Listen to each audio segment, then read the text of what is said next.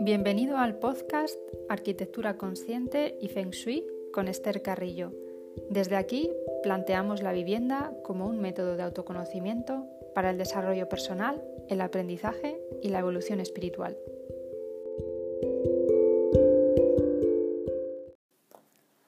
Hola, soy Esther Carrillo y hoy te traigo un capítulo sobre cómo reconocer el aprendizaje espiritual en tu vivienda. Y es que ahora más que nunca, es posible establecer relaciones entre las personas y los espacios, por encima de lo que perciben los sentidos. Son varias las disciplinas que a lo largo de los siglos han intentado dar respuesta a este vínculo, pero casi siempre se han quedado en la superficie de lo perceptivo. Sin embargo, hay mucho por dar a conocer. Somos seres espirituales y nos proyectamos en todo lo que nos rodea. Si recogemos los datos de estas proyecciones, nos daremos cuenta de que nos hablan de pensamientos, acciones y personalidad, los tres aspectos que miden nuestro nivel de conciencia. Según el biólogo celular Bruce Lipton, las personas somos el producto de nuestro entorno. Nuestro ADN se moldea a través de los mensajes energéticos que percibimos del exterior. Las células de nuestro cuerpo captan estas señales y van marcando patrones neuronales, conducidos por el cerebro frontal, responsable de nuestros pensamientos. Estos pensamientos, que se almacenan en nuestra mente subconsciente, generan una emoción que determinará nuestras acciones inmediatas, dando forma a nuestro ser. Entonces, podemos afirmar que las emociones que nos provoca un lugar vienen predefinidas por lo que perciben nuestros sentidos, es decir, lo que percibe nuestra mente consciente. Pero como dice Joe Dispensa, apenas percibimos un 5% de toda la información que existe a nuestro alrededor. La mente consciente no es capaz de ir más allá porque funciona en modo automático, sobre todo a partir de los 35 años. Es en esta edad cuando todos nuestros programas están instalados en nuestro subconsciente, que es el almacén al que nuestro cerebro recurre para saber cómo actuar. Como estos programas los tenemos ya asumidos, el cerebro vuelve a actuar igual una y otra vez, es decir, de manera inconsciente, sin pensar. Entonces, iguales pensamientos implican iguales emociones y por lo tanto mismas experiencias, positivas o negativas. Esta es la reafirmación de nuestro ser. Dicho esto, si nosotros percibimos un 5% de lo que nos rodea, ¿significa que estamos limitados? ¿Vivimos en función de nuestras experiencias pasadas, de lo que ya conocemos? Pues ciertamente es así. Un lugar nos puede gustar más o menos, puede hacernos sentir frío, calor, bienestar, concentración, descanso, estar en alerta, etc. La neurociencia nos dice que esto es debido a las señales que percibimos a través de nuestro cerebro y cómo éste interpreta la información. Esta interpretación genera una emoción dentro del archivo subconsciente que determina nuestra acción y nuestro ser. De esta manera elegimos lugares para vivir que nos encajan con lo que ya conocemos y queremos y con lo que ya conocemos y no queremos. Todo ello a partir de estímulos externos. La buena noticia es que podemos cambiar esta percepción. Podemos ir más allá de lo que nuestros sentidos nos dictan, podemos abrir ese 5% consciente, cambiar nuestros pensamientos, nuestras emociones y, en definitiva, nuestro ser. Solo así es posible generar nuevas experiencias que sean positivas y de evolución personal.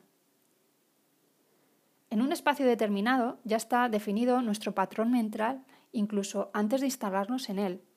Co-creamos nuestra realidad y trazamos multitud de conexiones invisibles. Una de estas conexiones nos las ofrece el entorno y el espacio físico que habitamos. Cada estancia de la vivienda tiene una parte de información de lo que somos, y esta información tiene todas las posibilidades, a favor o en contra de un transcurso agradable de la vida. De esta manera, la arquitectura, junto con otras disciplinas como puede ser el Feng Shui, es un medio mediante el que podemos testar qué experiencia de vida nos espera y cómo debemos actuar para que el aprendizaje sea evolutivo. Ser conscientes de cada aspecto de nuestra vida es el primer paso. Si hay algo que no nos gusta cómo transcurre, podemos cambiarlo. Eso sí, hay que ir midiendo resultados desde que llegamos a casa, por ejemplo, eh, pasando por cada momento que vivimos en ella. ¿Cómo te sientes cuando llegas a casa? ¿Qué calidad de relaciones estableces con tus familiares? ¿Qué objetos, qué objetivos consigues cuando trabajas en casa? ¿Cuánto duermes y si realmente el sueño te repara? ¿Cómo se desarrollan tus asuntos, finanzas, salud, relaciones? Y es que todo lo que vives se proyecta en un lugar y un momento dados. Si no te gusta cómo se desarrolla tu vida, puedes cambiarla, pero asumiendo tu responsabilidad. Vivimos lo que vivimos porque es necesario para tomar conciencia, aprender y evolucionar. Pero muchas veces no podemos cambiar o no queremos. Por eso una estrategia es actuar en el entorno, cambiar lo que es externo a nosotros como una manera holística de trabajar en nosotros mismos. Cuando se realizan cambios en casa, estamos incidiendo en nuestros propios cambios internos, porque estamos modificando un patrón predefinido. Nos abrimos a otros puntos de vista, ya sea tirando tabiques, modificando usos de las estancias, ampliando una zona de la casa, etc. Cada acción de este tipo desarrolla nuevas conexiones y cuando la acción es la adecuada, esta conexión manifestará una experiencia de vida del más alto nivel vibracional. Para ver la dimensión de estos cambios y anticiparse a los resultados hay muchas herramientas. Yo utilizo la base del Feng Shui clásico, adaptado al desarrollo personal. Conocer la casa es conocer a la persona y ayudarla a evolucionar emocional, física, mental y espiritualmente es la misión de la arquitectura consciente y holística, es decir, una arquitectura que tiene la responsabilidad de favorecer la experiencia de vida de las personas a un nivel mucho más elevado. Así pues, si quieres moldear tu vida, deberás basarte en las señales de tu entorno. Si estás dispuesto a cambiar tu entorno, serás todo lo que quieras ser y conseguirás lo que quieras conseguir. Cree en ti mismo. Si buscas un lugar adecuado, un lugar afín a ti te está esperando. Así que entrénate en aquello que deseas.